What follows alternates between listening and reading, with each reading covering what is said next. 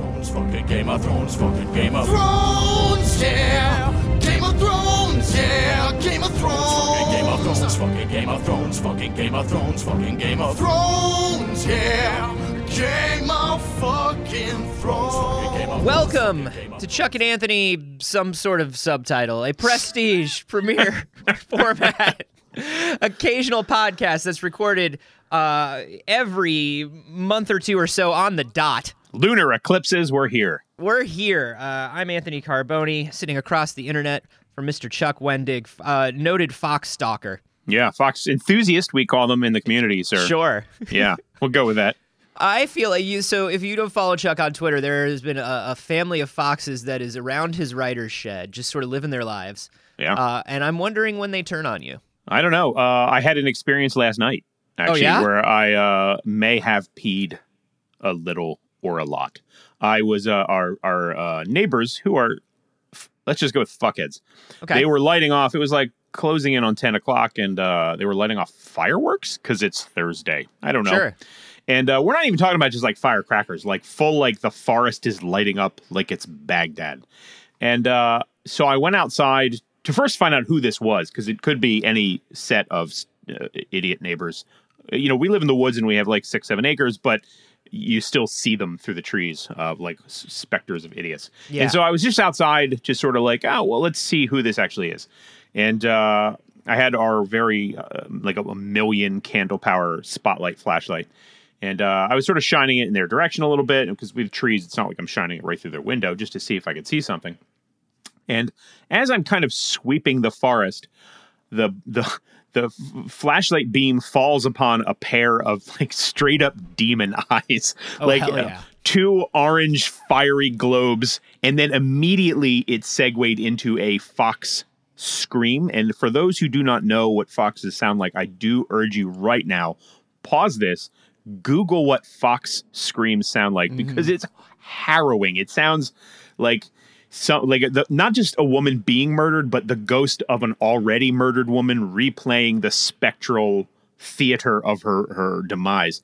And it's just, like, just a terrifying sound. Yeah. So the, the fox the parent was term, very mad at me. Technical term is geckering. Geckering? Really? Geckering is the is the sound for what a fox does. Geckering. Well, that it geckered yeah. the pee right out of me. That's one of those things where, like, when you know it, it's kind of when you when you've heard a fox make the sound, it's it is sort of onomatopoeia, geckering. Yeah, because it's just like eh, it's like ugh. Oh, it's not good. What a nightmare. That's yeah, yeah, that's straight up like a Korean horror film. Yes, yeah. No, that, it was, I did I did get a nice like chaser to the shot of terror that I did sweep the um, flashlight in another direction as I heard sounds and I saw baby foxes. Just like don't give a shit that I'm there. So. The the mom cares. But baby ba- foxes, too, can jump baby. and attach themselves to your throat. Like They do. They can. They're, yeah, and they plant eggs, eggs down your trachea. Yeah. Um, well, I'm I'm glad you survived. But yeah, I don't so think far, so good. I don't think you're long for the world, but I'm glad that you survived this long. I've got another month, maybe a month, and then they're, they've, they're going to get me. They're already testing the perimeter of the shed while I'm in it, so I'm doomed. Um, yeah. Yeah. Yeah. You're... Yeah, you're going to die, dude. I'm going to die, and they're going to take my body and puppet it around. That may already be happening. You don't know. You, could you be, just don't know. You could be a bag of fifty-seven foxes right now. Yep, yep. Uh, Chuck. Yep, hi. We're going to talk about this Game of Thrones episode. I yeah, yeah. We're gonna do There's it. A, a lot of people are talking about it, but we we have to talk. We have to. We were, you know, we've been gone for a while. Um, a little while. Various various travels and, and work things and seven this, years or eight years or so now. It doesn't yeah. you know if your if your parents listened to this uh, podcast before before their demise, uh, welcome. We are still alive. Mm-hmm. We cannot be we cannot be destroyed. No, uh, and you, yet we you, still cannot podcast. No, we, we, we're not, we're not good at that part yet, but that's all right. Um, Screw you. Screw all of you. But as a podcast about story and, and a podcast that kind of uh, disassembles and looks at uh, how stories work and don't work, I I feel like this is a this is a perfect opportunity for us. Oh, man. Because there's really... it's like a big story, and now we're at this point of... Um, Something, I mean, I don't even know how to describe. It's just this bizarre, uh, very, for me, kind of disappointing, strange, and there's so much packed into why maybe the things don't work as well as they work, and pacing, yes, and character and what you've put into it and what you've gotten out of it, and uh, what you bring to it as, a, as an audience member, and what, what they've tried to trick us and what they haven't tried to trick us. There's so much, so much. Yeah, there's so much. And, and I will say this, for as much, for as much garbage, we were talking about uh, season eight, episode five, The Bells. Uh, penultimate. Pen- penultimate. Ultimate, which does not mean ultimate, people. Pe- people have Stop been it. People have been dusting that word off. Yeah, uh, all, for the last week. Yep. But um, yeah. So th- so this is the uh, as you said, this is the penultimate episode of Game of Thrones. This is where everything right. is coming to a head, and, and like you're saying, there's a lot of baggage that comes into endings in general. Yep. Endings. They're of, hard. Endings of franchises for sure. Ooh boy. Endings of television series, one hundred percent. one hundred percent. Yeah, um, and especially a big T V show like this, which has a literally devoted biggest fan base. T V show in the world. Yeah, and then a, T V, a fan base who comes over from a huge fan base of books. Mm-hmm. You know, we're not even just talking about, it's like a Harry Potter thing, right? We're not talking just about people who showed up for a show and want to watch it. You're, you're talking about people who, are, they've already front-loaded this thing with a massive audience of readers. Yeah, though... um Though, you know, for the last couple seasons, we've been we've been out of book territory. Yeah. Uh, Have you read the books, by the way? Did you read the books? Yo, I'm gonna I'm gonna tell you something. I read yeah. uh, first two. Yeah. Got got a bit into the third. Yep. Um, and just just couldn't you just, you just bounced off. right off. You, yeah. you know, here's here's what's up. Sure. Uh, George George Roger Rodrigo Martin. Mm-hmm, mm-hmm. Um, Jim Jimmy Jimmy Rocket. whatever his yeah. whatever his name Railroad George Railroad Jimmy, Martin. George Railroad Martin um my stars, but he does love to build a world. mm, uh and yeah. I think that's wonderful. Tapestries and feast scenes and feasts so many feasts so many feasts. So sixteen many pages of feasting. Oh man, and what's everybody wearing at that feast, I wonder? Yeah. Just, what just are their crests? Tell me about their the crests. Yeah, start with the hats of everyone and work your way down. The fascinators um, of uh, Westeros. So for me, uh, this sort of became, I had a similar thing with Harry Potter. I have I, I read all the Harry Potter books, but I only read the last couple after the movies because yeah. we got to a point where we got to uh, we got to Prisoner of Azkaban. And mm-hmm. uh, I was like, yeah, these are just as good. These movies yeah. are just as good. I'm good fine. Enough. Game and over. That, and that's a thing that like people never really want to admit. But like um, with Game of Thrones in particular, uh, a lot of people had problems with uh, throughout the series with things like what they call pacing and fast travel, right? Yeah. Um, fast travel. All of a sudden we're here. Fast travel. All of a sudden we're there. Um, why? Why does that work? Well, I'll tell you why it works, because when you read the books and he doesn't do fast travel... Holy shit, yeah. The entire sequence with Dany and the sorcerers in, in Meereen, I think it was, uh, holy shit, it was like half a book, and he never he never jumps to another character. Yeah, He's like, that was the um, my experience with um, uh, the Wheel of Time novels. I Actually, I never read uh, Song of Ice and Fire. I tried reading the first one, and I was like, you know what? I have so much...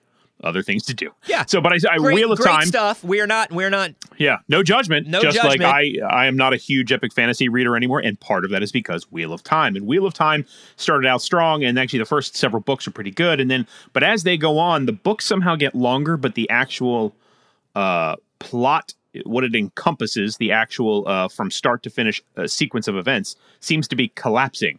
So you would just, it was like a shrinking, it was almost like slow motion watching these people do nothing for one hundred pages. And it's like every, like, we have to have these deep conversations as we walk ten feet. Well, as you get, like, the Wheel of Time is like, a, is like a turntable, Chuck. And so the outside of the Wheel of Time has to yeah. spin faster. Sure. And then the inside has to spin slower. And that's, that's what True Detective. True Detective figured that out. Yeah. yeah. Um, so, You, you know, take go into this episode knowing that, number one, yep. that we yep. that we are people that had maybe some problems with with pacing. Um, we're heretics. We we're get heretics. It. Uh, but you know, like we're saying, no shade to the novels. Um, they're super brilliant. They're not everything can be for everyone. Mm-mm, no. Um, but what we've got here is as as our man uh, kind of fell behind in the books. Uh, the T V the T V showrunners took over, and for a little while they were kind of like, well, let's just spin our wheels a little bit and wait and see if he catches up. Yep. Um, and then... That oh. was about half a season where they waited for yeah, that. Right. And then you could tell halfway through the season, they're like, yo, George isn't going to finish this book. Yeah. Uh, so let's this go. This is on us. Yeah. yeah let's just... And they're going on an outline, and and I want to say when we, as we start this off, a lot of people feel like, well, the second they left the books behind is the second the show started getting bad. And I don't think and that's I, true. I disagree with that uh, implicitly. I know there is a lot of like the, the complaints we're seeing about season eight seem to get bundled into complaints about season seven, but I, I really liked season seven. I thought season I was seven into was it. Great. I thought they were, uh, they sort of shuttered a lot of the, um, at least comparatively speaking, a lot of the sort of misogyny, rape culture stuff, and they um, position the characters, uh, they move them quickly. That was, I mean, that's one of yes. the things, right? There's like fast travel. While I understand the the narrative shift from what maybe you got in earlier seasons, at the same time, that to me feels like a good escalation of how a book should go. You you eventually start to not have to retell the same things over and over again. Yes, we know they got on horses and they went from point A to point B. Now, there's probably a way that they could have maybe done that a little better in letting you know time has passed. Uh, but I'm all for it. Like, put people where stuff is happening, not where they're yeah. just on a road for absolutely and fifty and minutes. I think as they as as they sort of moved along without the books, there was probably it. It felt to me like, oh, there isn't a, a ton of other stuff that's sort of like not cluttering, but there's not a ton of other stuff that we. We have to look at every block in the toy box and figure out where it fits. Yeah, and like, there's only so many more blocks to, to play with at this point. So. Yeah, and so like now with with just going on his outline, because they are going by by um by by his, reports. By, yeah, his his definitions his, of what happens. Yeah, this is the way it was going to happen in the books yeah. broadly. Um, by looking at that, they go, oh, well, these are the only eight things we need to worry about. We can move all these other blocks out of the way. Thank yeah. goodness, because, you know, there in earlier seasons, it was kind of like, oh, it's interesting how um, they're combining these three characters into one character. It's interesting sure. how they're taking this plot line from this person and sort of moving it over there. But, right, and that's an important component to consider, really, whenever you're comparing this to the books or really any sort of T V show to books. Books are free to write. Like yeah. I can I can create entire worlds uh, with uh, a few keystrokes of the, the keyboard. But I mean, we're talking about a T V show that has a definitive end. It has a definitive budget. It has a definitive ability of what they can uh, uh, actually depict on screen. And so you have to give them a little leeway in how that comes out. So yeah. narrative economy is a huge thing, just on a budget level, frankly. Yeah, so um, so you get to this point where uh, they have these eight things to do, and they have these two seasons to do them in, um, and then they, they did something kind of interesting, which is they... I, and there are two ways to look at this. Uh, there's a cynical way to look at it, and there's um, what I think is kind of a practical way to look at it, but they took uh, reduced orders from H B O for, for seven and eight.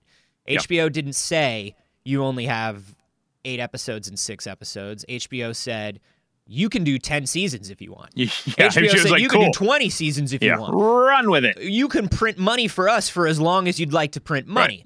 Right. Uh, and, and Benioff and Weiss uh, said, no, no, no. What we want is we want eight and six. Yeah, we uh, will die someday, and we would rather do that after the show is over. Not yeah, and, and I think there's there's a lot of stuff coming out right now where people are like, oh, they just wanted to, they're they're fucking tired of it, and they wanted they just wanted to go move on to the next thing and make Star Wars, by yeah, the way, yeah, Star Wars, turns out, uh, yeah. and make the money and do the whatever. And like, listen, I'm sure part of it is an antsiness to move on to another project. That's just natural. It doesn't matter yeah. what your job is. You're always dreaming of like the next job, the better well, job. Especially as a as a creator, you're always like, I've, I've got ten things in mind that mm-hmm. I want to write and create. And so I, you don't want to just be like, this is my life now. And it's one of those things where you get stuck in a rut as a creator, and you're sort of, quote unquote, branded in a certain way where you can't really leave the product you're doing. Yeah. Writers have that a lot harder than T V creators, so they actually have the ability to kind of jump a little more quickly. So I don't I don't blame them either. Get, yeah. get it done. Get but, it done, guys. But even that is like, I think that's part of it, but I think another part of it is like, hey,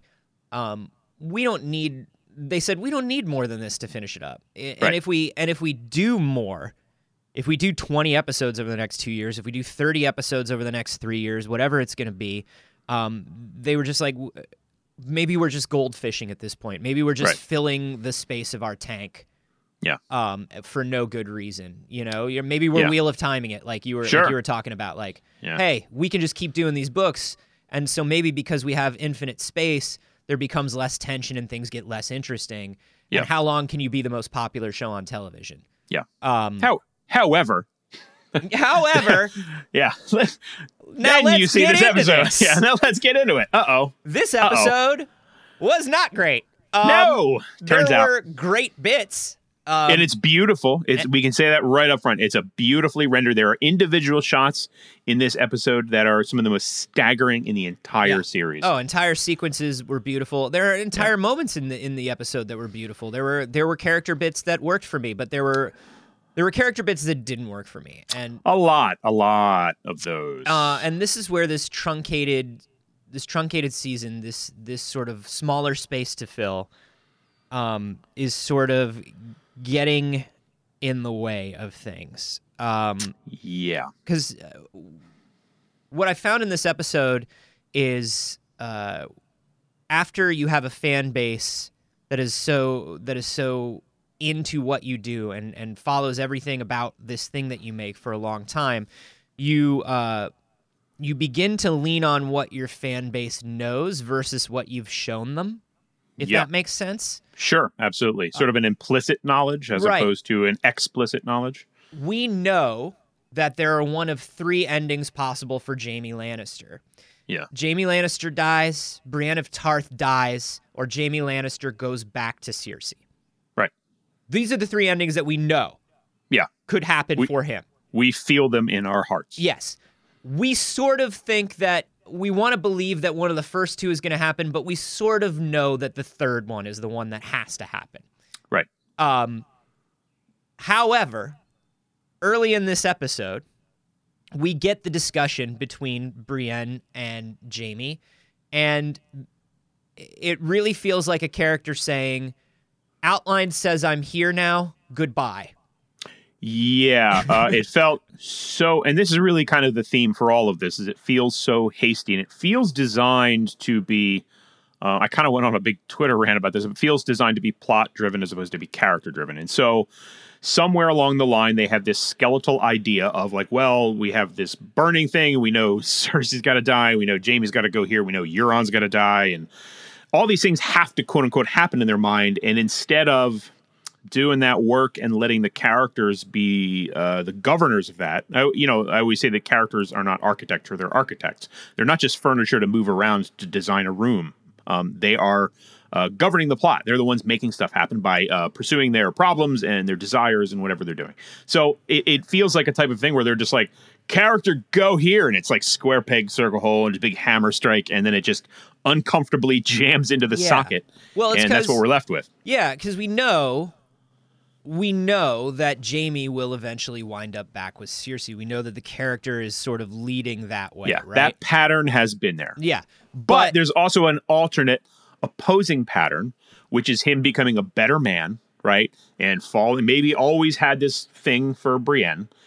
And then the one pattern, like there's no connection between them. There's no bridge. There's no way that you see him jump tracks. Yes. It's just in a, a one day he's with Brienne and then the next he's like, no, I'm a evil son of a bitch. Gotta yeah. go. He hear, yeah. He hears Cersei's off. name and it's like, well, I gotta go to her. And it's like, yeah. mm, it's like I needed, and this is, this is my, this is my thing about this entire episode. For this entire episode, I, I I just thought to myself, if I had just had one more scene, if I had just had one yeah. more moment. For all I, of them. For all of these big character things. These all feel like things that should have happened in this episode. This is what you're talking about. We're going by the plot. We're going by the pace that has been set. We know what yeah. has to happen in this story. However, there needs to be, and, and I feel this with Jaime more than the Daenerys moment, which, of course, we'll get to the Daenerys moment. Oh, yes. Um, but there's this thing with Jaime where it's like, no, no, no. He just got everything that he wanted and is happy now. Right. There are a lot of characters that will self-sabotage in those situations, but yes. you need to show a moment where that character switches over to self-sabotage. You need to show yes. a moment where Jaime goes, oh my God, I have everything and I'm still unhappy without Cersei. Yep. He either is aware of it or someone pushes him to do it, mm-hmm. or th- there's got to be a turning point. The, and, th- that's the, really the thing thought, about this. I think they thought that turning point was Sansa saying, I can't wait to see your sister executed. You can yeah. tell that's what they thought the turning point was, but right. that moment's about Sansa. It's yeah, not so not much about, about Jaime. Jaime. Yeah. yeah, we don't see his reflection on that. We don't see a moment with him he kind of gives her dealing a, with it. He kind of gives her one of his stony looks. Which, right, and that's it. Which is it. Um, yeah. There need there needed to be a scene, uh, you know, and I'm I'm spitballing. I'm not saying it has to be this scene, but there should have been something in between that and the next thing where where Jaime is all of a sudden getting like very short and argumentative for no reason, or Jaime is right. sort of like doing something self-destructive for no reason, and people can't figure out why. Maybe yeah. there was a lot of talking between Tyrion and Jaime in this episode, but none of it happened before Jaime made the bad decision, which is when Precisely. I wanted to see these two brothers talking to each other. Right. Turning points, pivot points. Because anytime points. you have a character doing their character arc thing, that bend in the arc doesn't happen mm-hmm. naturally. Whenever they make a turn, it has to be uh, choreographed and it has to be settled on. That turning point has to be, you got to sit on it for a little while and show it. Uh, and, and, A common counter to this that I see uh, that I've been seeing a lot online this week is um, is is that like we knew we knew th- this was all shown in the history of the character, right? That's something right. I'm hearing a lot, particularly with regards to to Daenerys, um, yeah. and that's that's true. There but was it doesn't groundwork fix it to laid, me. yeah, right. Uh, and and when people say that, they they often follow up with like, "Hey, people are messy and complicated, and their choices don't always make sense," and that is true. That is not a super great thing. You can show that in a story, yeah, but you, you have can't just to show go there. It. Yeah, stories and stories aren't real life. People sometimes forget they they use another common defense, and this is a defense used for periods of the show for at various points, often the sort of more toxic or problematic elements. Is like, well, the Middle Ages were this way, and this is the Middle Ages. I'm like, so like dragons, how are how are they in the Middle Ages? Right. Can you wheel out that old history book? Also, their ideas of the Middle Ages are based on like puerile nonsense ideas, not even actual history of them. So you can't even rely on that uh, as a structural defense right. they're, anyway. They're, it's not the real Middle Ages. It's other movies and T V shows and things you've seen right, about exactly. the Middle Ages. They're, Precisely. It's the Renaissance yeah. Fair Middle Ages. It's not the yeah. real Middle Ages. Yeah. Full um, of rape. More rape. Or yeah. Like, you, you, you know, it's sort of like you, you set these... People in these situations forget that the writers set the rules for this world. Precisely. Um, This it's not like, well, it has to be this way because this. Like, whenever a writer says that to me, it's kind of like, okay, as long as you're explaining why within the confines and the rules of your story. But if you're doing something like that where it's like, well, it has to be that way because it was particularly uh, uh, violent or rapey in the Middle Ages, and you're like, yeah, but yeah. you just brought a dude back from the dead. So, right, like... Right. We can break some rules, as it turns out. You can break out. some rules. Like, it's yeah. really... You can be flexed. You can flex do whatever. A little. But one rule that you can't break...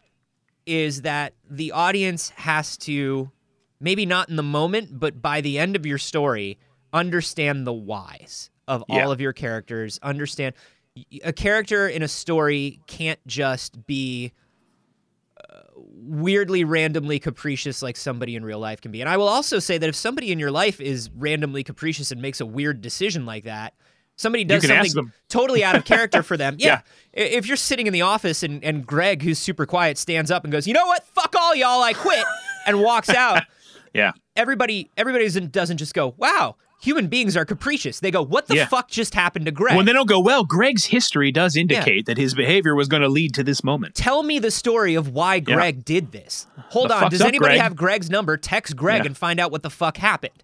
Also, some people are like, I totally agree with Greg. I'm out of here, too. I mean, there's a lot of shit that right. goes on there. And you're just like, good, whoa, whoa, whoa. Good job, Greg. Let's yeah. all figure out what's going on with Greg. So even in real life, yeah. we do we do crave these answers. And, and yeah. stories can give you these answers where real life can't always. Maybe nobody ever gets a hold of Greg right. again. Yeah. But that's unsatisfying. You will no, always yeah. talk about Greg who walked out. You will out. always, right, yeah. He's now like on ayahuasca in the jungle. Yeah. We don't know that. Who I want to know that. I want to know. And, and a story can give you that and should give you that. We should know right. that Jaime all of a sudden was like, I'm a, I'm a fake. I'm a fraud. Precisely. I can't do this. I've been pretending to be a good guy for a year and a half, which we haven't been getting a lot of indicators that he's been pretending. We've been getting a lot no. of indicators that he's genuinely becoming, genuinely changed. Becoming yeah. a good person, but like a lot of people who used to be horrible people, has a lot of guilt about who he used and, to be.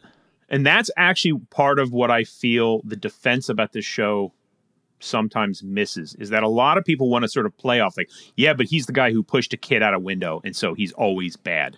And I find that to be both cynical. I mean, it, it's a worldview, right? I mean, you could say that that's what this show is doing. It's showing that people are just generally sort of I was a teen- loosely I was horrible. A, I was a teenage shoplifter. Am I still a, yeah. am I still a thief? The answer Apparently, is yes. Apparently, yes. The yes, world's you're greatest. And yeah. you'll never catch me. If you're listening... If you're yeah. listening, Interpol, you'll never yeah. catch me. You don't know what's missing. Bangles, uh, no, like, bangles at stores. I can't, I can't tell you that you'll always be paying for something that you did when you were fifteen. That's ridiculous. And it's also not great storytelling because it suggests story and character is a flat fucking line. And that's not really why we watch stories. Right. It can be a circle, as we've talked about, like in a True Detective sense, but uh, you know, you gotta, you've got to get us there. You've got to draw the circle. You can't just like, well, one day be like, well, he's back to being horrible. I don't know why. Just because he is. Just because he, he is. Just is. Heard her name, Screw and now you. she's hor- and now he's horrible.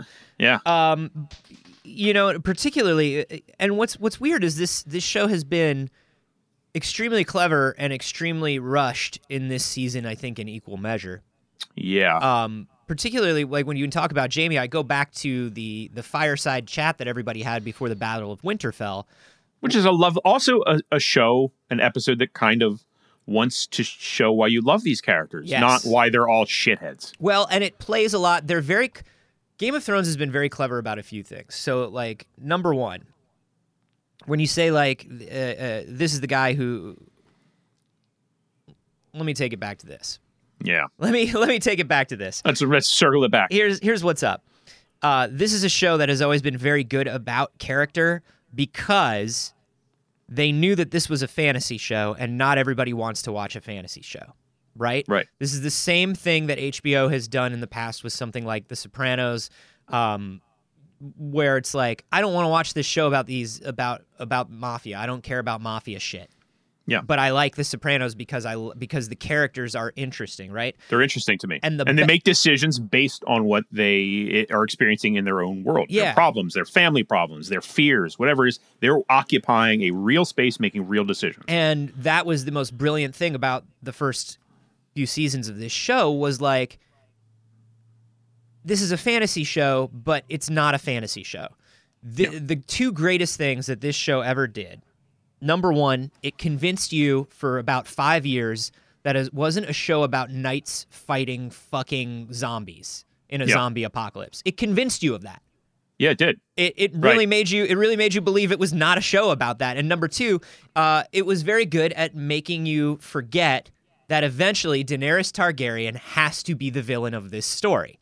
Yeah, she is a conqueror. She is a we con- know that she is a conqueror it's from another world.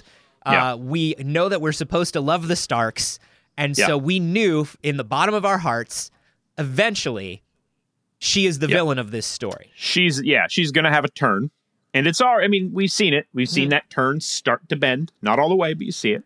And it's just like you're talking about the zombie thing. Like, that's how the show opens. Yeah. The zombies, zombies are at the fore of the show. But people don't remember that. Yeah, which is, I do feel like there's some value we need to talk about the Battle of Winterfell. Yes. Happening. Uh, so and then being done. Yeah. Like it's, but the show is still happening. But I feel like if you're really sort of married to kind of the narrative bend of it, that you begin with White Walkers and then you end with White Walker. And that's kind of the whole the whole mm-hmm. show seems to have been making that point this whole time. Like, holy shit, all of your little dances around the throne are in, inevitably useless because there's real shit we have to worry about. And everyone's like, yeah, fuck real shit. We want to dance around the throne. Yeah. And that's like a great, it's such a good, and it's really, we see it. You look out the window, you read the news currently yeah. in real life, and you totally get that point. It's coming for everybody point. else. It's not coming yeah. for me.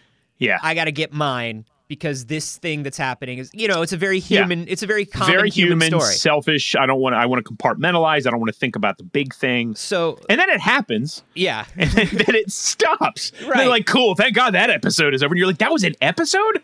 What the fuck? So, yeah. So I want to bring it back to this, to this fireside chat that happens right before the battle. Um, right. Because one of the things that I thought they were doing that was so clever is playing with, playing with tropes. Sometimes yep. when they are when this show is at its most like four D chess, yeah, um, it's very good at like, oh my God, we just wrapped up so many character arcs right here, right yeah. before this giant battle in a show where we know they love to kill people. Yeah, and, a slasher movie basically. Yeah, trope, right. Yeah, we're all drink. The kids are all drinking in front of the campfire and talking about how they're going to change and things yeah. are going to be better for them. Summer's going to be awesome, man. Yeah. And then- So obviously half these people are going to die, right? Yeah. Um, and that's that's kind of one of the things that I thought was so brilliant about about that episode. I was like, oh, they are remembering what we want out of these characters. They're remembering where we want these characters to go. But yep. ultimately, I feel like that scene was played... It wound up being played in a way that was just specifically to make me think that people were going to die.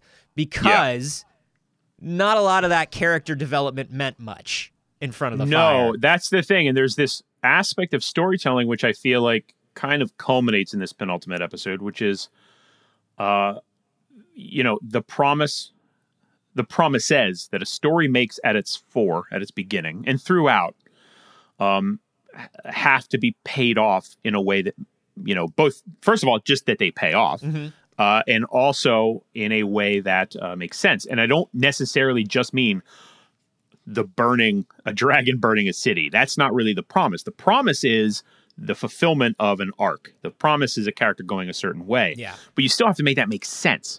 You still have to, like, line all those pieces up and and show how it gets from point A to point B. You can't just be like, well, it happened and we're good. Yeah. And there's the thing that we told you was going to happen, see. and it happened. Yeah. Um, it happened. So yeah, so then we get into we get into the Battle of Winterfell, which um, decisions about, you know, uh, look and look and lighting and and you know yeah. cinematography and stuff aside, uh, I loved the Battle of Winterfell. Yeah, I did too. I loved it. I thought there were moments. Yeah, I thought it was great. Uh, it was terrifying and freaky and dark and upsetting the and flaming, tense. The flaming scythes going into the darkness yeah. and going out one by one. Yeah. And now, strategically, again, you do start to see the wheels come off a little bit because it doesn't always make sense. Mm-hmm. It's one of those things where, as you're watching, you're like, this is fucking awesome. And then, like, the next day, you're like, yeah, but why did they just send them out like that? Why didn't they have a dragon? And why didn't the dragon burn the... And then why did they... Yeah. And why did they do that? And I, you're just like, it doesn't I'm always... And, like, people, what is John even doing? He's just... I'm what's John? What's John ever doing? That feels like strategically what they did in the Battle of Winterfell is not as is not as dumb as as everybody has been talking about. I'm why did they send them out ahead? Well, because they're they're the riders, they're the front infantry. They get sent out ahead. Fine. Oh, it is yeah, and, and militarily, I, I can excuse like, militarily, it. I can excuse it. You got your spearmen in the back, right? And they yeah. don't move. That's your final line. You've got your yeah. you've got your horse, you've got your riders in the front, and they go out yep. they go out front and pick off who they can. Yeah. Um th- it all kind of makes sense. There are things that like didn't make sense with knowledge of the characters. One of the things that I don't like is that Tyrion has gotten progressively dumber this season. Dumber, like for a guy who is and they keep reminding you this season he's the smartest guy. Right. He's and the then smartest he does guy. The dumbest shit. Great. Down to the crypt where the dead guys can come back to life. Like, yeah, like no one, no one thought of that. Well, Sam, Sam Alt didn't, wasn't like, hey, I read a book once. Yeah, or I've seen a guy do this. Yeah, with I've, seen, my I've own literally fucking stabbed eyes. A dude who did this. But I, I, I excuse that by saying, here's what they know. Yeah, they know that if they kill you, they can bring you back to life. Yeah, they don't know all the rules. Maybe they're thinking yeah. the same thing I was thinking, like. They go down to the crypt, and I'm like, why are they going down to the crypt? And I was like, eh, maybe they can't bring back people who have been dead for a certain amount of time. Maybe they... Right. I was just like, fine, whatever. Like... Yeah. This is one of those things that where somewhere. It's funny. It's so easy, and I say this so easy because, I mean, I'm not making a right. bajillion dollar t-show, but, uh, T V show, but there is a component where, like, okay, why didn't the dragons go out first to scourge the dead? Because he has like, the well, magic all you spear. Need- Well, and all you need is a moment, yeah, yeah. of just being like, oh, re- a reminder that they're also trying to bait him into an attack, and they don't want to lose a dragon. Right. So, okay, that's but you like could use just like yeah. thirty just like, fucking yo, seconds. Yeah, hey, well, hey. There was a thing where remember. They were standing at the table, moving the pieces around, explaining what they were going to do, but they yeah. didn't give they didn't give a why of it. No, right? Other than, hey, if we can get the Night King to come after Bran, we can yeah. distract him. Um, right. But there wasn't a lot of, like, we're not going to fly out at once because he's got magic right. spears that yeah. turn dragons into into bad dragons. Like, well, and that's where, like, the and then you get, Arya Stark thing yeah. is both amazing and what the fuck. Like, in the moment, it's an amazing moment. And I don't think there's any concern over her, quote-unquote, character development here. Because Absolutely she has not. Literally been training for this moment the entire show. So she has led to this moment. I believe it. What I I have a hard time believing, and this is where I feel like, again, the show is starting to really be insistent on plot and spectacle above kind of like just like crossing, you know, your T's and dotting your I's, is like we see that the Night King has like sauntered up to Bran with most of the dead people. Yeah. Like they're just kind of there. They're all there. And I don't know, is she, does she have a fucking trapeze? Like, I don't know how she gets there. Yeah. Because all you see is the next moment she teleports behind him. Not literally teleports, but that's as best yeah. as you can get. You get the, you get the flash of her running behind Bran if you yeah. pay attention for it. Yeah. Um, but you're also kind of like, look, one of the, one of the things yeah. that this show does every week is it opens with a map of how everything looks. right, right. And so when you look at Winterfell and the Godswood, and you're like, yeah. all right, I can sort of see it. Like yeah. if she escapes the castle, I can sort of see that. But you're right, she's she's avoiding the whole army. And for me, it's like, whatever, dude. She's one of the yeah. faceless men. She's quiet. Sure. She's a water dancer. I am totally good. Honestly, out of everything, I am totally good with the Arya Stark thing. Totally, sure. Because even within sure, sure, that sure. episode, they do a good job of talking about what we're talking about, where it's like, hey, I told you a million years ago that you were yeah, going to kill these specific people. And I told you that you were going to kill some somebody blue-eyed, and then... Blue eyes, yeah. And then the green-eyed thing was cool, because it's either Cersei or it's Dany, right? Yeah, right. Um, but it's like, yo, I told you this was going to happen. You know, what do we say to the God of Death? And she's like, oh my God, this is this is my moment. Literally, yeah, I've literally... Oh my God, oh my I'm God, saying the I'm, theme. It's like... I'm not yeah. revenge girl. I'm I'm fucking hero girl. Here we it's go. It's almost like she gets to say the title. Like, what is this, a Game of Thrones? Thrones? Yeah, exactly. Oh, Arya, you did it. Uh, so I love I loved that entire moment. I loved her escaping yeah. the castle, because that also reminded us just how badass she is, right? Like, we got a reminder of all of her skills. Oh, absolutely. Um, I thought the Arya part... of that uh, of the Battle of Winterfell was so good. I thought it's the best part of that episode. Best part, um, running all the way through it. Best part, but like you're talking about, jo- here's here's Jon Snow, uh, the the fucking king in the north, the guy who the guy who died and came back, um, the guy Boy, who heroes are dumb as pants. This guy, yeah, he's just all of a sudden he's he's become so so dull in this season, um, yeah. in service to this like weird conflict that we know has to happen between between Stark and Targaryen, and and yeah, it, it's just it's just strange to me, because when you go when you go back to this episode, you're looking at characters. You know, Tyrion is is is dumber than he's ever been. It's very strange. Yeah. Varys is dumber than Varys has ever been. Varys is dumb. Yeah, this episode does no favors to Varys. Varys really at the at, Varys is going to be so obvious in his overtures. The, yeah, and he was was he the master was he of whispers? Poison, he was going to poison Dany. Was that was what was happening there? I, you, He's talking to a girl about um, her mealtime and how. Oh yeah, yeah, the yeah. The girl's talking about eyes on her, and he's like, "Well, we'll have another chance at the next mealtime." Yeah, he's talking like, about kill. He's talking about killing, killing her. her. He's walking up to Jon Snow and being like, "Hey, man, you should be king, right? Like, don't you think know, so?" It's not, it's not even like, uh, there's no whisper. There's campaign. no whisper. The master of whispers is just like pulling out a fucking megaphone. Is just like. I know. Hey, whop, Jon whop, whop. Snow. Jon Snow, report to the throne. Conspiracy meeting. Yeah, it, it's it's very strange. And so Jon yeah. Snow, this guy that we know, um, what do we know about him? We know that he's we know that he's selfless. We know that he yeah. protects his friends. We know that he we know that he speaks up for others and always gives somebody else the credit. That is right. something we know about him. And he also shows up at battles a lot and does nothing. And does nothing, which is why he gives nothing. other people the credit. Because most yeah. of the time, they deserve it. But here's a, mm-hmm. there's a moment in this episode where I'm just like, what the shitting shit? Which is yeah. um, everybody is talking to Jon in like the dining hall and is like, yo, dog, I can't believe you did it. I can't believe you rode a fucking dragon. Who rides yeah. a fucking dragon? Am I right? That's crazy. Daenerys what, what? fucking Targaryen is three feet away. Yeah. Where do you think the dragons came Everybody from, Everybody is afraid of her. Yeah.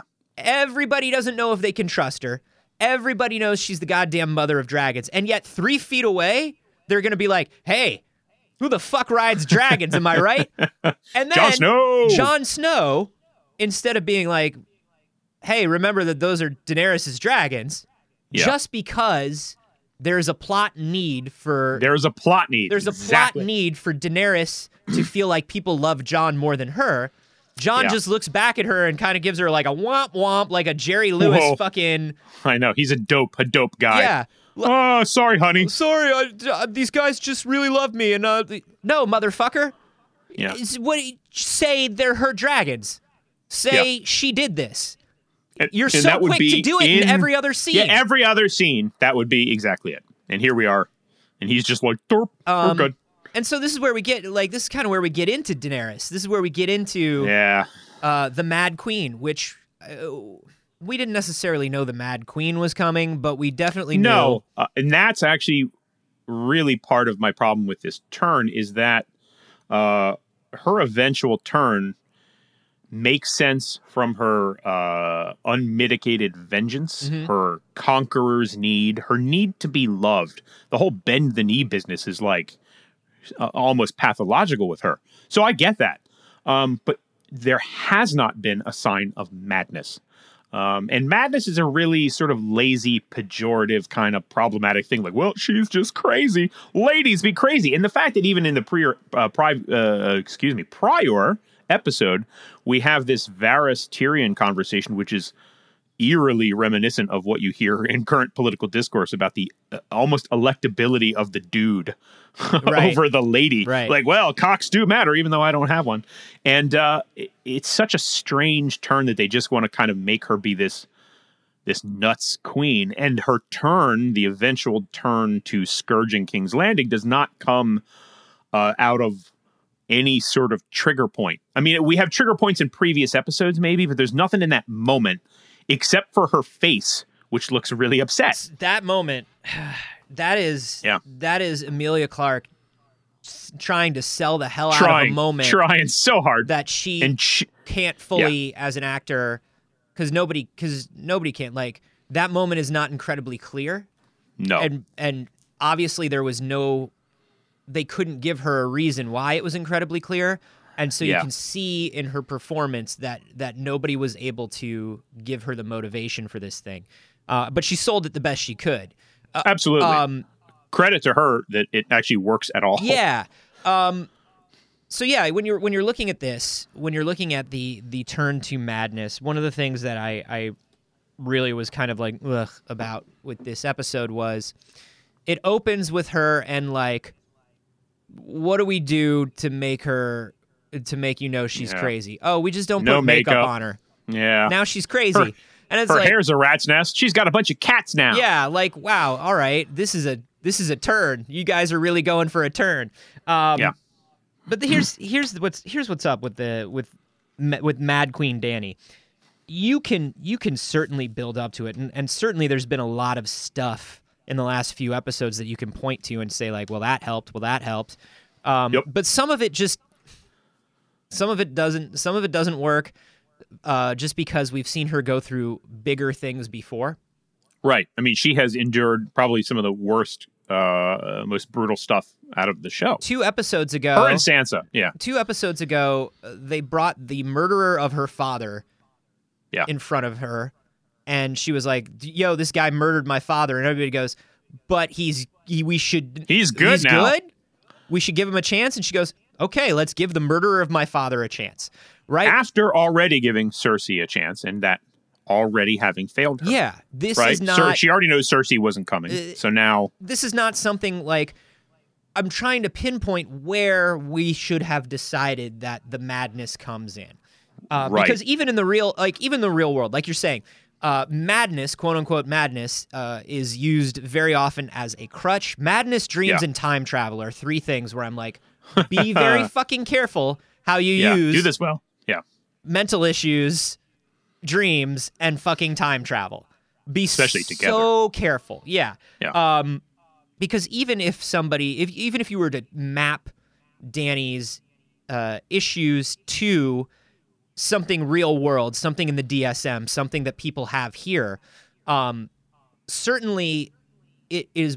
Certainly these things can be made worse by by stress. And sure. often are, but you need to show that happening. Well, and there have been instances of mentally ill kings and queens or leaders. Um, of course. I'll make no statements there. Uh, but they didn't, it didn't happen. Do you right. know what I mean? They're, that's a, a, a part of who you are as, as a, I mean, I say that as a person who endures incredible anxiety. Yes, it can be triggered and made worse, but it's there. It's not just like I'm like one day, well, a thing happened and now I'm cuckoo pants. Exactly. So I'm just like, oh, so exactly. Uh, you know, for a show that, and here's where it's tricky because the show, and that's kind of what I'm talking about with like the whole Arya appearing out of nowhere and the you know we don't know why the dragons don't scourge the things. The show has in the past done a really good job, and I think this is uh, somewhat as a reliance of George R R. Martin, but also it's just the credit to the showrunners that they have sort of explained everything, sometimes in almost meticulous detail. This is like a, a chess move, and you see every piece moving.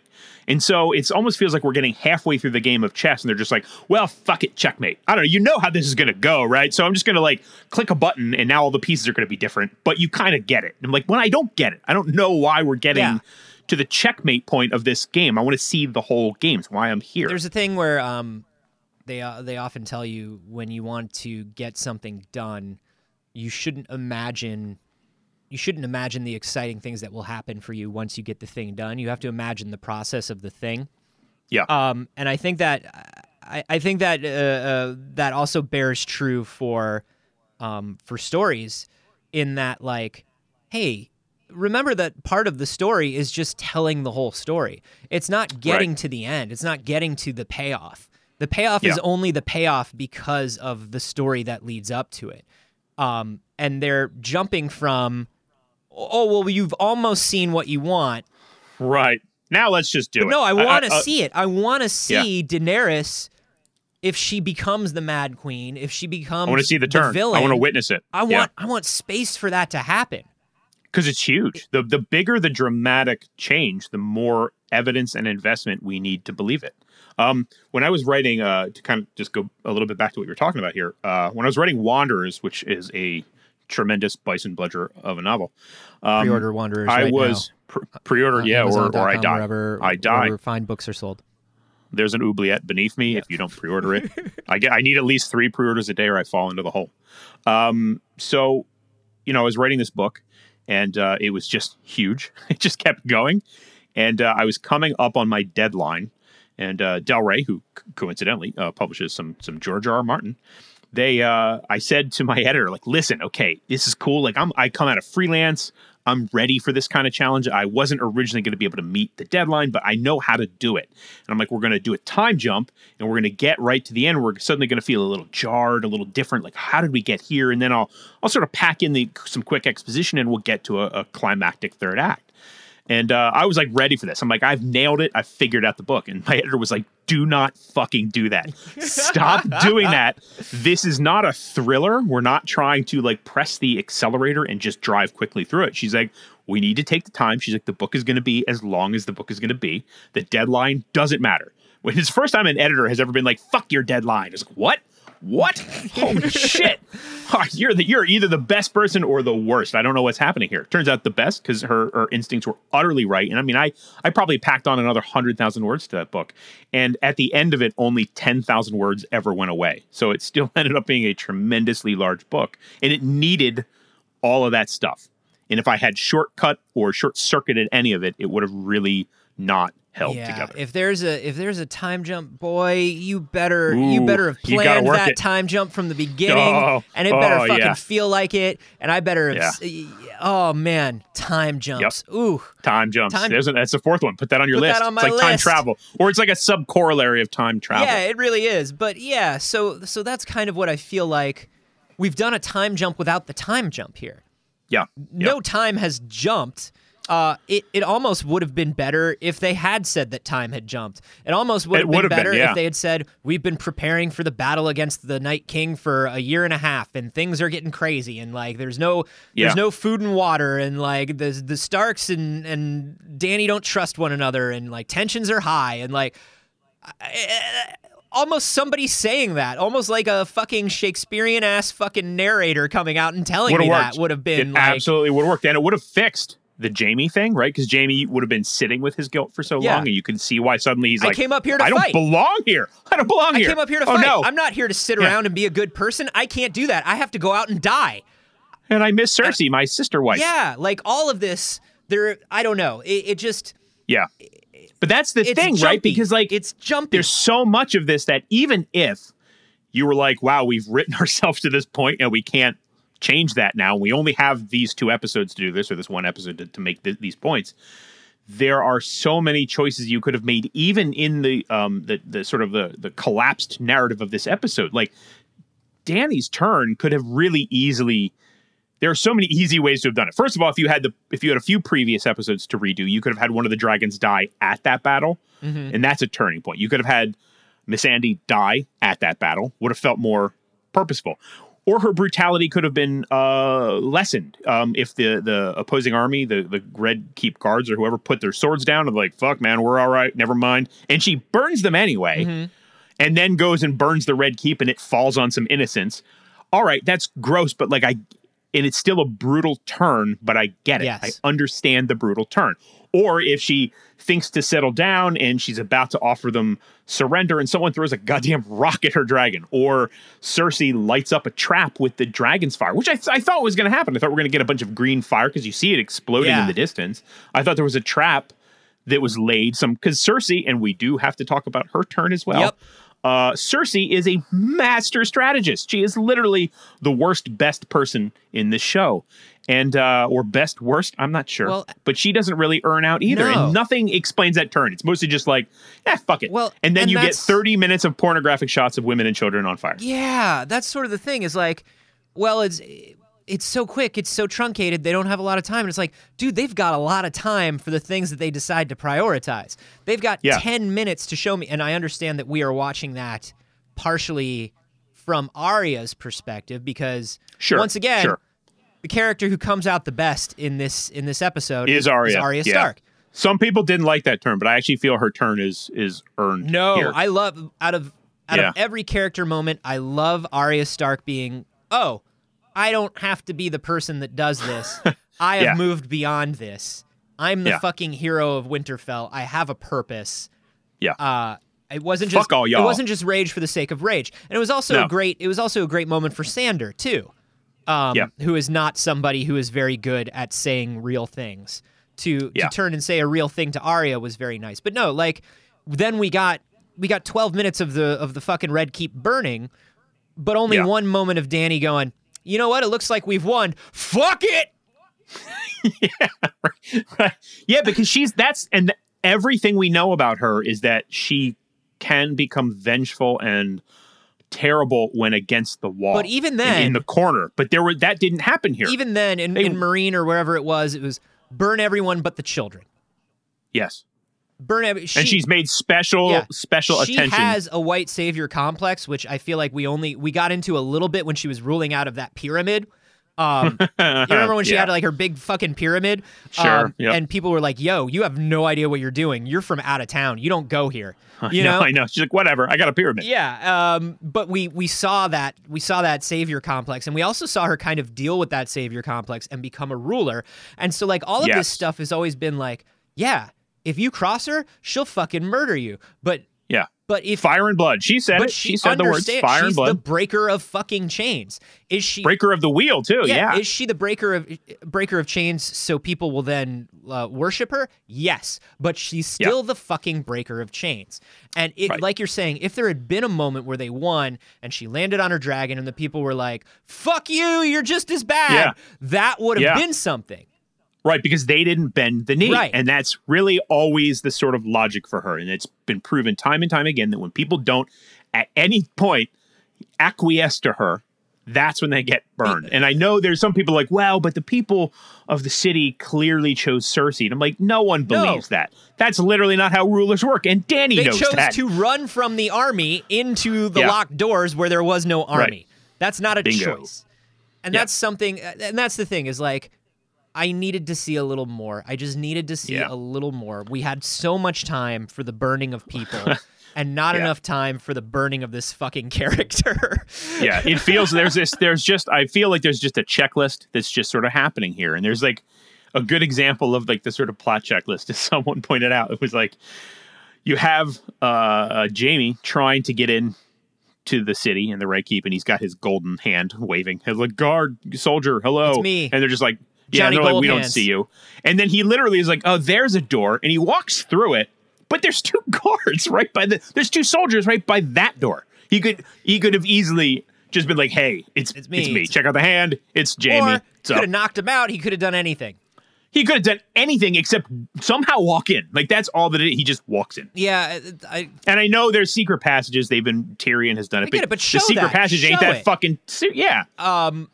And then when when when they get there, uh, like you're saying, the the sort of the Cersei turn.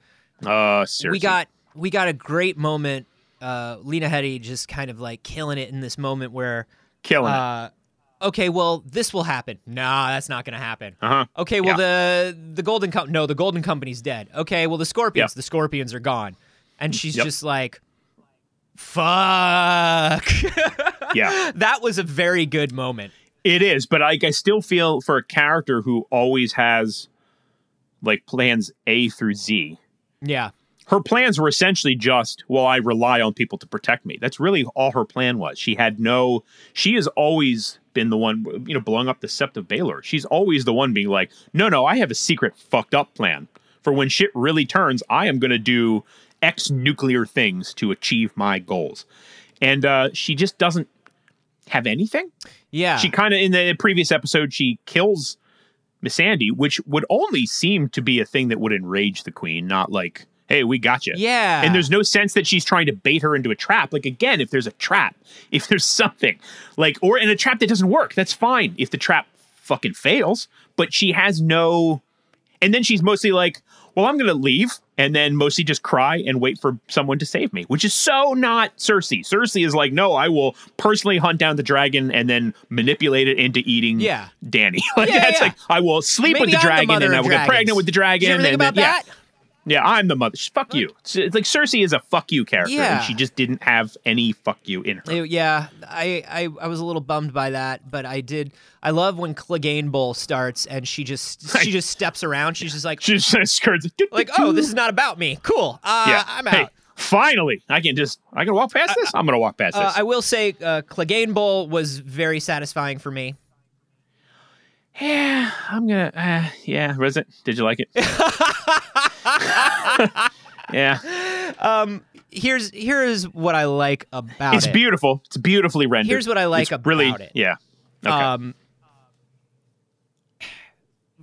From a specific point of view, there is there is a problem. For the last couple of years, we have not really been reminded how much Sandor and Gregor hate each other, because yeah. the mountain turned into Zombie Mountain, and then yeah. they haven't.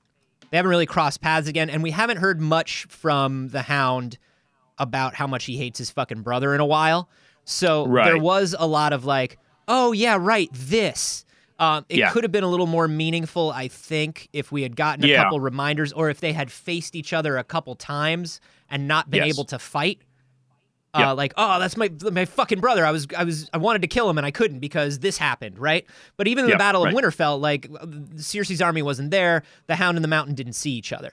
Uh, so it, that's sort of that, that's the other thing is there are things in this episode once again that are for people that uh, remember and carry this subtext with them and don't care about how we get to the ending. We just know that right. we need Clegane Bowl, right? We need Clegane Bowl. Yeah. Um, but that said. As a fight, as a fight scene, and as a, uh, a character-motivated fight scene, I just keep thinking about that bit where he just keeps he just keeps stabbing Gregor in yeah. the in the, yeah. in the neck, and he just starts cackling, laughing because he realizes, oh, this is never going to end. This is me and you yeah. forever. Right. This is what right. we are yeah. forever. And that's the thing. Like the actual individual scene uh, works. Yeah. I think the the orchestration of the fight is good. I think the sort of the madness and futility of it is good. Um, the Guyber's problem is it happens. Fucking rules. Oh yeah, yeah, yeah, yeah. Fucking, uh. Oh, sorry, your head hit a rock, dude. Yeah, yeah. Whoops. Oh well, your head was softer than that uh, rock. Because I hate Turns Kyber. Out, heads are very soft. When I say yeah, I hate I, Kyber, yeah. I uh, I don't hate characters usually. Like you can, yeah. uh, a character can be a villain, and a character character can be made to be hated.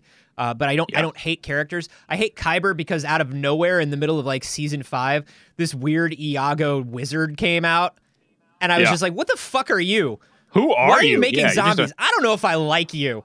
Um, yeah, I'm gonna experiment on children. Yeah, okay, I was just like, man. "Okay, cool." Yeah. Like, I don't get Great. where this character comes from or what why he's here. So I kind of hate Kyber in that sense. So watching him, yeah. So that's satisfying. Yeah, that was yeah. very satisfying. Watching that watermelon um, pop and watching, nice. and also. Watching Sandor throw himself into fire. That I love. That's a perfect uh, end for yeah. him. Um, it's a sad, fucked up end, but I mean, I don't think Game of Thrones is always about the happy ending. So, yeah. It's yeah. sad and fucked I think up, for but me, it's, it's also just that not. It, it's also very triumphant because it was like... For a moment. For a moment, you're just like, yeah. oh, shit. Yeah. He's he's like, fuck fire. Like, yeah, he's not afraid of fire I'm anymore. Not, I don't he's care. Like, we're all we're all going in it. We're all hugging the fire. Yeah. Now. Um. So I like that, uh, but that does lead yeah. to um, that does lead to the Cersei Jaime thing. Yeah. Yeah. But no, like to go back to the yeah. Clegane, Clegane balls, I feel like they, for an episode that won't spend any time on Danny's turn, it sure spends a lot of time on two dudes beating the piss out of each yep. other. And, uh, you know, the zombie brother is no longer a character, so we really don't give too much of a shit about him.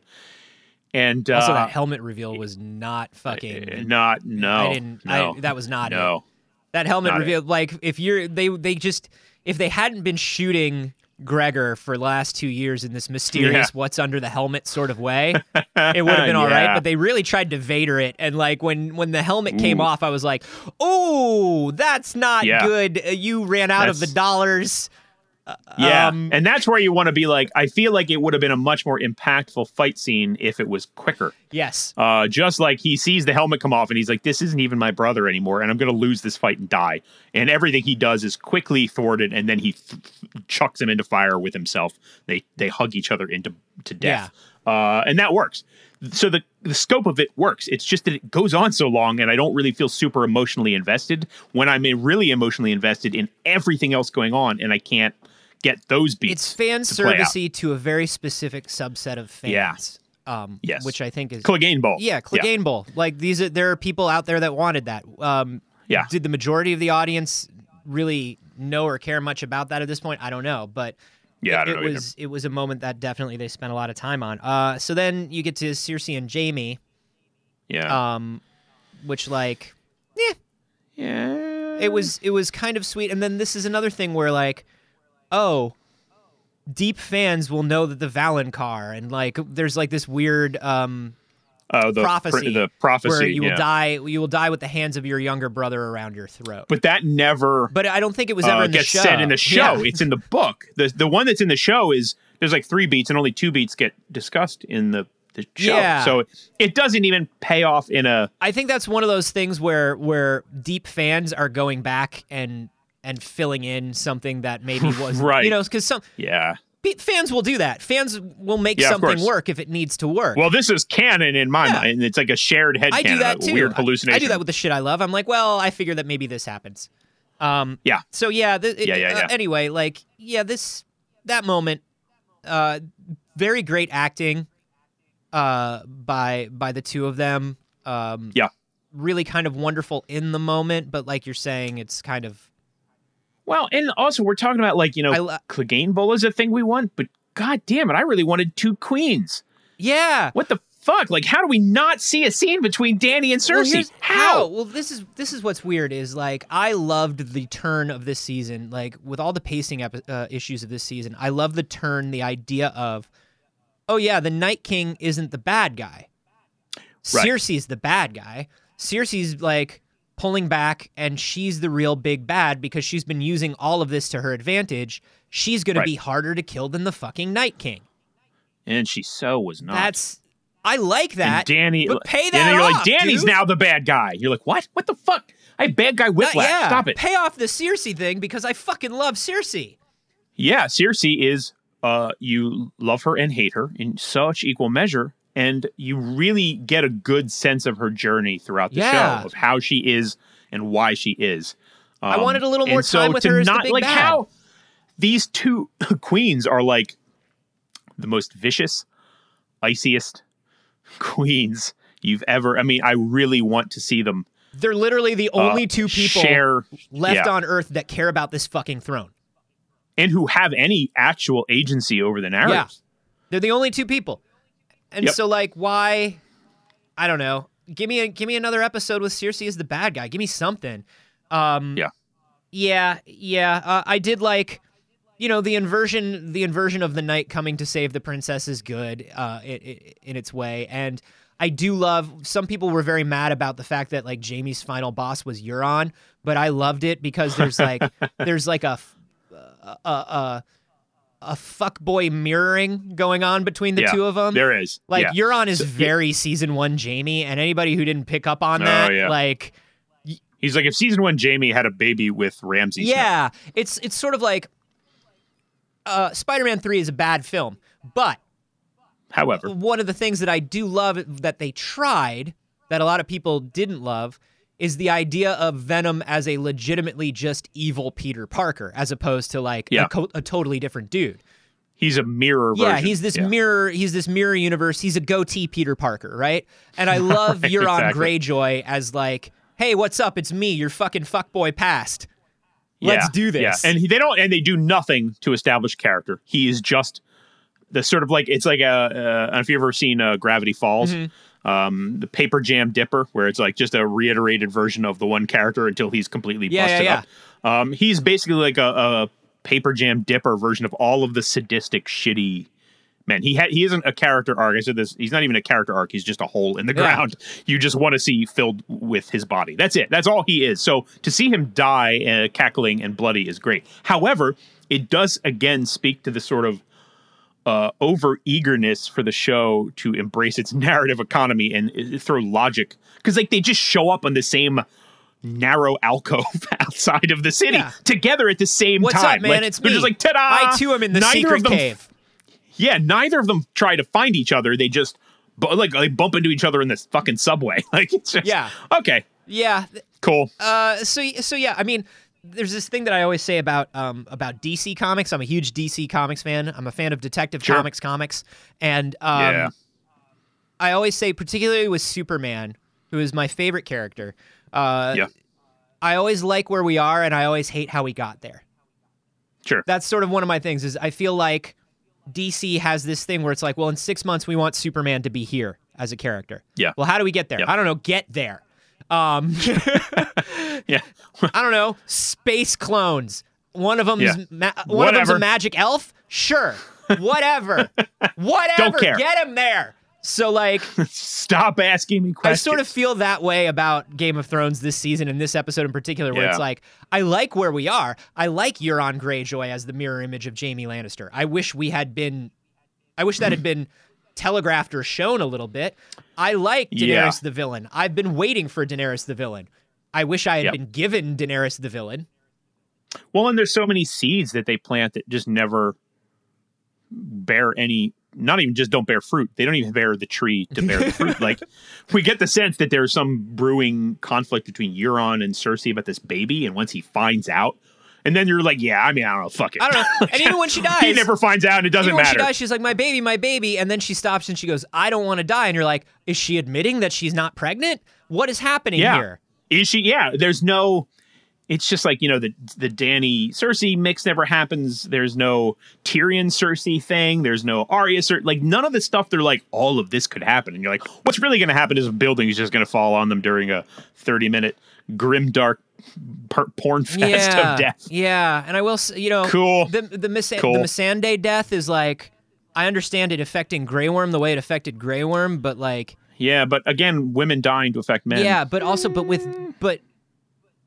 Uh, Missandei, Dany is really affected by it? I don't know.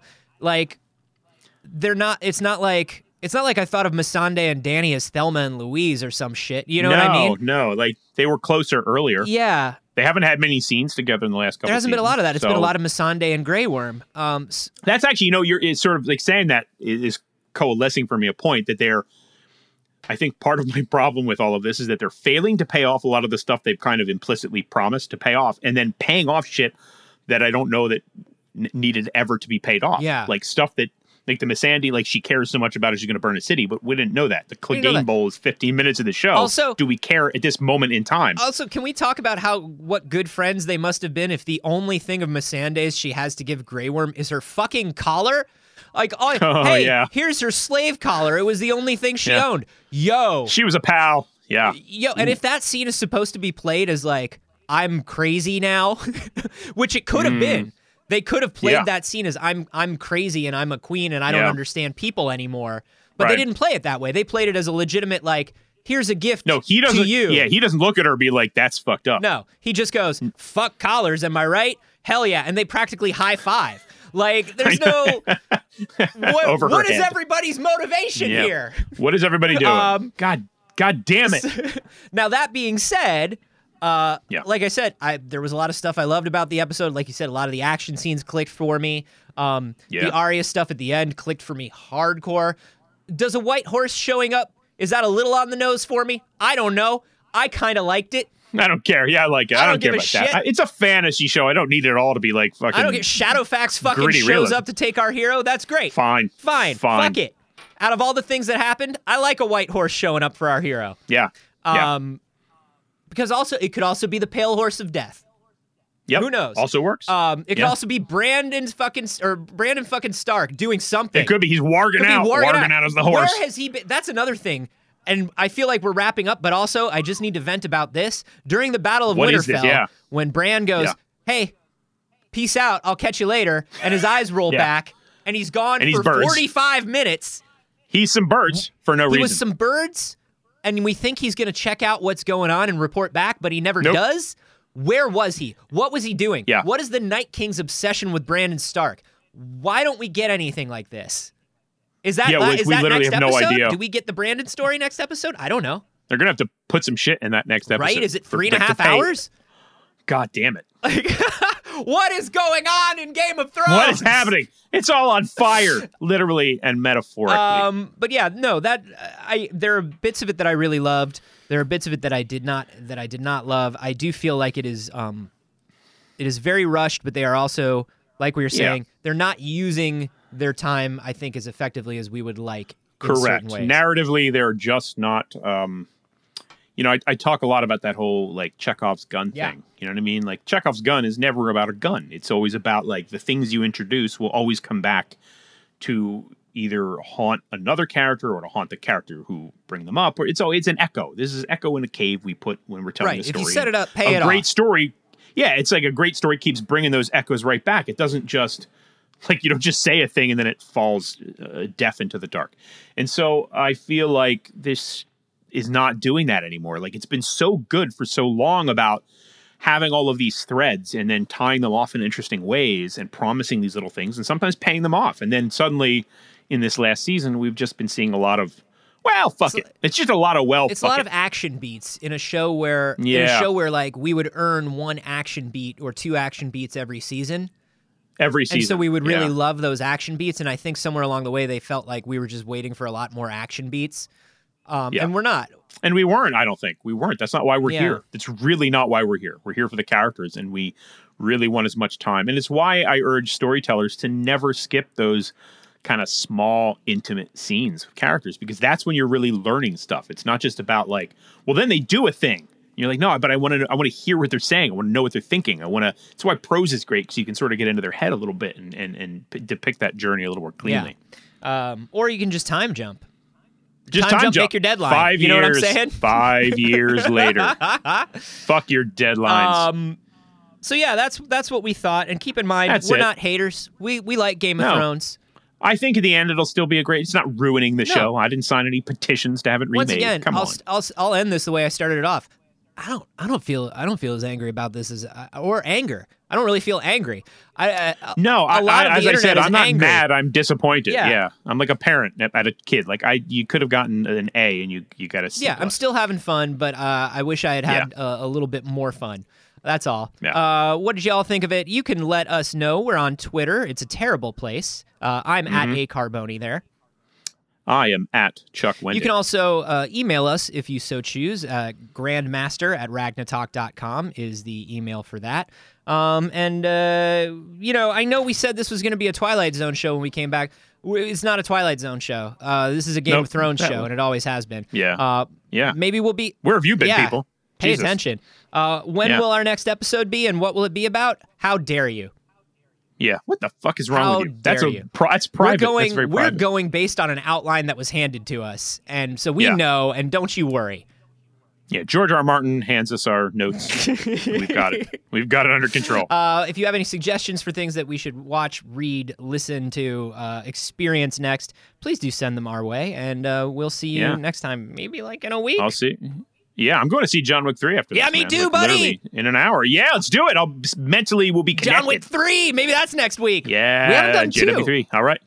No, I know. We could just kind of skip it. Two, two can be packed into three because they really are kind of connected. Oh, but way, I haven't seen three yet. I don't want to. I don't want to commit to that. Well, that's true. I haven't either. My assumption is it picks right the fuck yeah, up. Yeah, yeah, yeah, yeah, yeah. After two. All right, maybe yeah. it'll be John Wick. We don't know. Maybe that. That might. The Continental is back. We'll, we'll maybe. figure it out, Could and be. we'll uh, we'll let you yeah. all know. Uh, until then, I love you, buddy. I love you, buddy.